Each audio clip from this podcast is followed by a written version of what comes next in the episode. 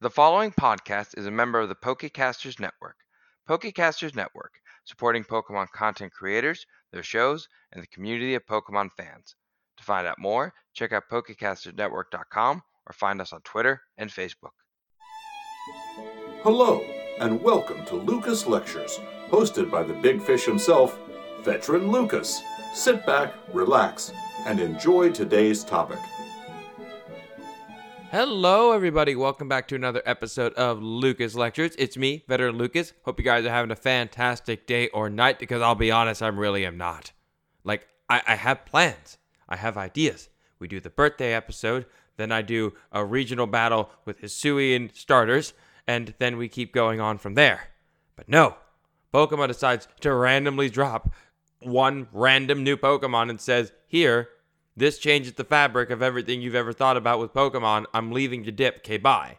I'm recording this right before another trailer is going to drop, so I'll throw my plans out again. But we got Wiglett to randomly drop. Now, if you don't know who Wiglett is, Wiglett is a new Pokemon that bears many, many striking features to Diglett. And we are all looking at this like, oh, cool. This is the new regional variant of Diglett. And the Pokemon's like, no. like, oh, so it's like a new evolution of a dick. No, it's a completely separate Pokemon, and it just looks a lot like a Diglett. And to a lot of people, that was weird. To us, we were jumping up and down, getting like, yes, convergent evolution is a real thing. Let's go. But then we also realized that most people would think of it as cheap and lazy as a way of saying, hey, that's just a variant. Why are you just making a variant? Now, there's definitely an argument to be made for that. I mean, look at this thing. It looks just like a long white Diglett, and it's a little unsettling.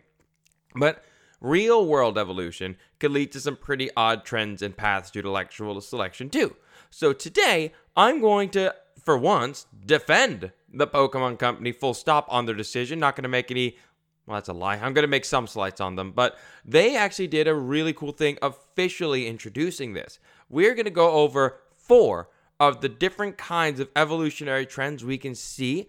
We're going to go over some of the Pokemon that follow those trends, and we'll see some of the real world animals that do as well. I'm very excited to talk about this because it gives me more chances to talk about some of the weird ways nature has decided to turn. So, without further ado, let's start with the most basic form of evolution that everyone is familiar with, even if you don't know the right term divergent evolution. The commonly held scientific theory is that all life started from a single common ancestor and, over billions of years, gradually changed and started to form until they started getting so different that they could not reproduce except with things that are different as them, and they formed life. This is the prevailing theory of life.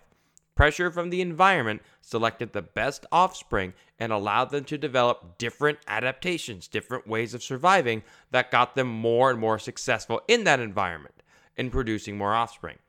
Divergent evolution is the one you're familiar with, where a species starts off one way and one and one of the offspring starts mutating goes one way, and over generations another one goes another.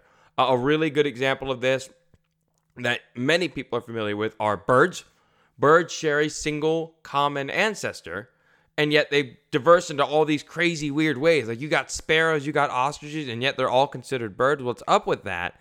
Um, if you remember Darwin's finches, we do have Oricorio from uh, Generation 7. That brings up some pretty cool comparisons with that because it's in the Alola region where each one of these Pokemon were all on their own island, um, but they all adapted different ways of dancing.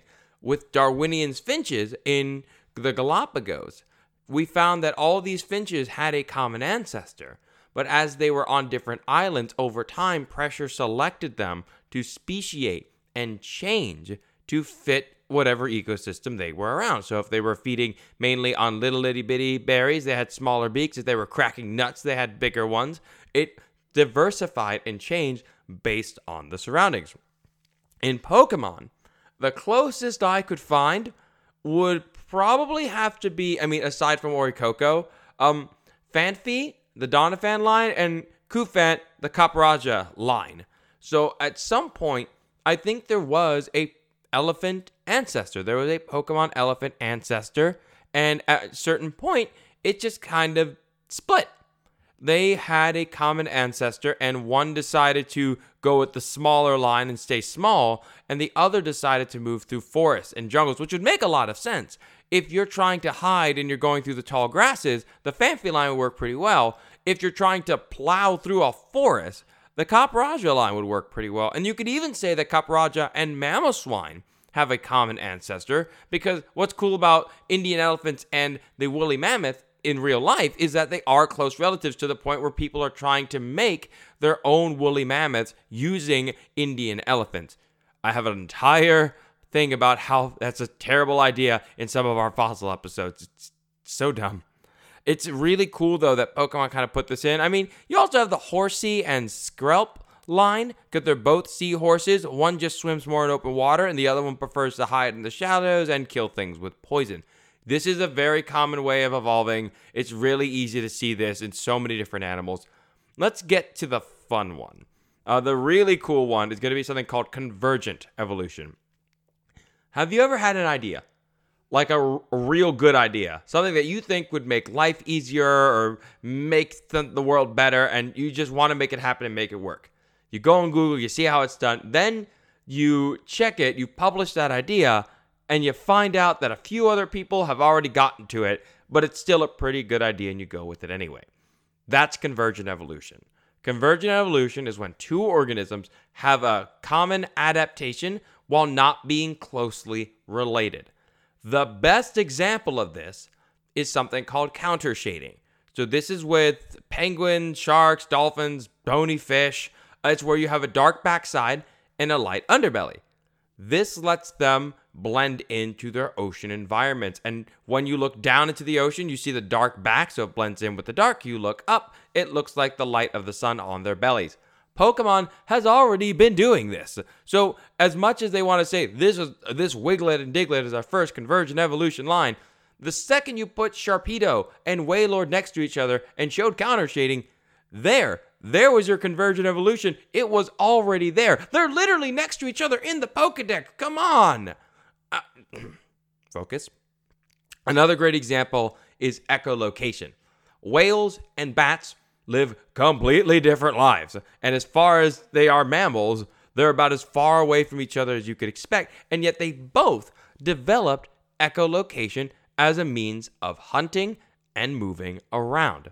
They both stumbled upon a really useful adaptation that they can use to survive in their ecosystems. And it's amazing to see that this strategy has worked so well for both of them. Now, Pokemon, Wiglett and Diglett. Okay, the name for Diglett in Japan is uh, Digudug. And the name for Wiglett in Japan is Umi Digdug, which, if you translate that roughly, it means ocean Diglett.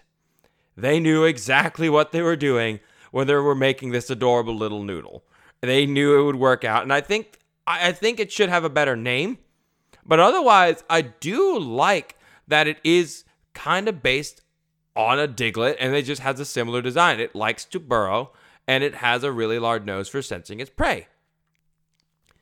So it did keep the whole like 60 miles thing. Like apparently it can smell for 60 miles, or a Diglett can dig 60 miles. I guess they want to delete kind of that. But I think it's really interesting that two organisms could develop such a large nose and a way of burrowing because it just works for them.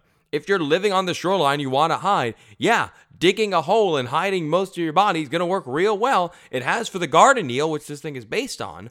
And Diglett loves to burrow to hide and get food. It makes sense as they would both adapt a similar body plan, even if they are in completely different habitats. Now, should they have changed the names? Yes. I think it should have been a little bit less, you know, the same, but what do I know? I'm not a game designer, and I'll be honest, it's really fun just to say Wiglett. Like it's a fun, it just rolls off the tongue. now we get to um, this one's a, this one's one of the hard ones to describe. This one's a little bit tricky. I had to go through some research to make this palatable, but um, let's talk about parallel evolution it sometimes gets intermixed and confused with uh, convergent evolution, but it is its own thing, and many scientists have looked at it, and there's still debate onto how exactly it's different. But um, so a parallel evolution is when two organisms have a common ancestor and evolve the same trait independently of another. So in this case, it was when we saw when we saw the whale and the bat, two very different organisms, two very different common ancestors from each other, but they have the same thing.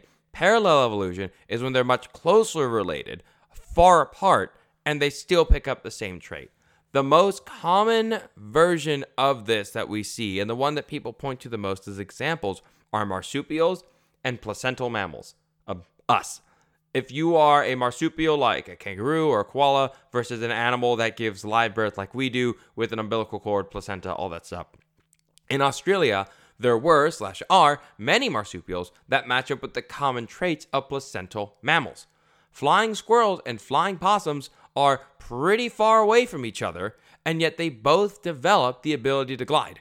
Giant anteaters and numbats, which we actually talked about in our little birthday episode, two different sides of the world, but they both worked out that having a sticky, weird tongue is a really great way to eat ants. Tasmanian tigers rest their extinct souls, and gray wolves both filled a top predator ecological niche in their system. In Pokemon, uh, my example for this would probably be Hydreigon and Dragonite. Uh, they are both dragons, but each have their own way of living. They're in different regions, they're far apart, they're just completely separate from each other. Both of these Pokemon can learn moves like Flamethrower as a way to counter ice types that may try to harm them. They might not naturally produce it, but it's pretty much the closest I could find to describe parallel evolution. They are in the same typing. They are completely separate from each other. They may look a little bit different, but they both will learn a similar adaptation to survive. When an Australian region gets made, I would love to see a, a parallel evolution of like an Emolga. I would love to see an Emolga that glides but also has a pouch where it has a little baby, and then we can bring back parental bond. Yeah, the Kangaskhan ability, they would have got mega evolved and it was terrifying and they had to nerf it real hard. Let's bring it back.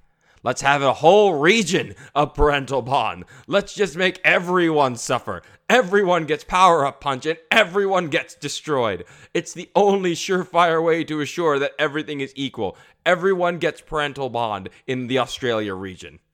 Now, the final one, and definitely the coolest way that any animal can evolve, because we had an entire episode on this way back in the day called The Odd Couples co evolution.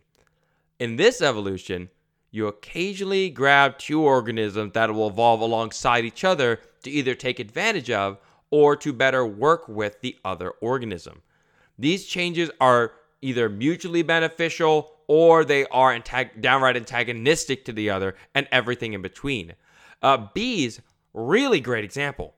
With bees, they have evolved alongside flowers so that way they can better gather their nectar, and flowers have evolved alongside bees in order to have their pollen attach onto them and other insects. They've evolved ways of having the bees see them. The bees have evolved ways of making sure they can always track themselves to the plant. Everybody wins in this scenario. The organism evolved to become highly dependent on each other, though. The downside to this is that if one of them goes down, both species could go down. This is why we care so much when we talk about native bees is that if you got rid of all the plants that they were using or if you got rid of all the bees that pollinate them, both of these groups of organisms are going to be in trouble. It can also be um, a pretty brutal form of evolution. There are many birds that will actually lay their eggs in the nest of other birds to take the load off parenthood. In return, those nesting birds try to evolve ways to counter that behavior. And in return, the parasitic laying birds are going to be evolving ways to come up with ways to stop that. It's just over and over. It's an evolutionary arms race to try and work through and try and get ahead of the other. And they just keep evolving.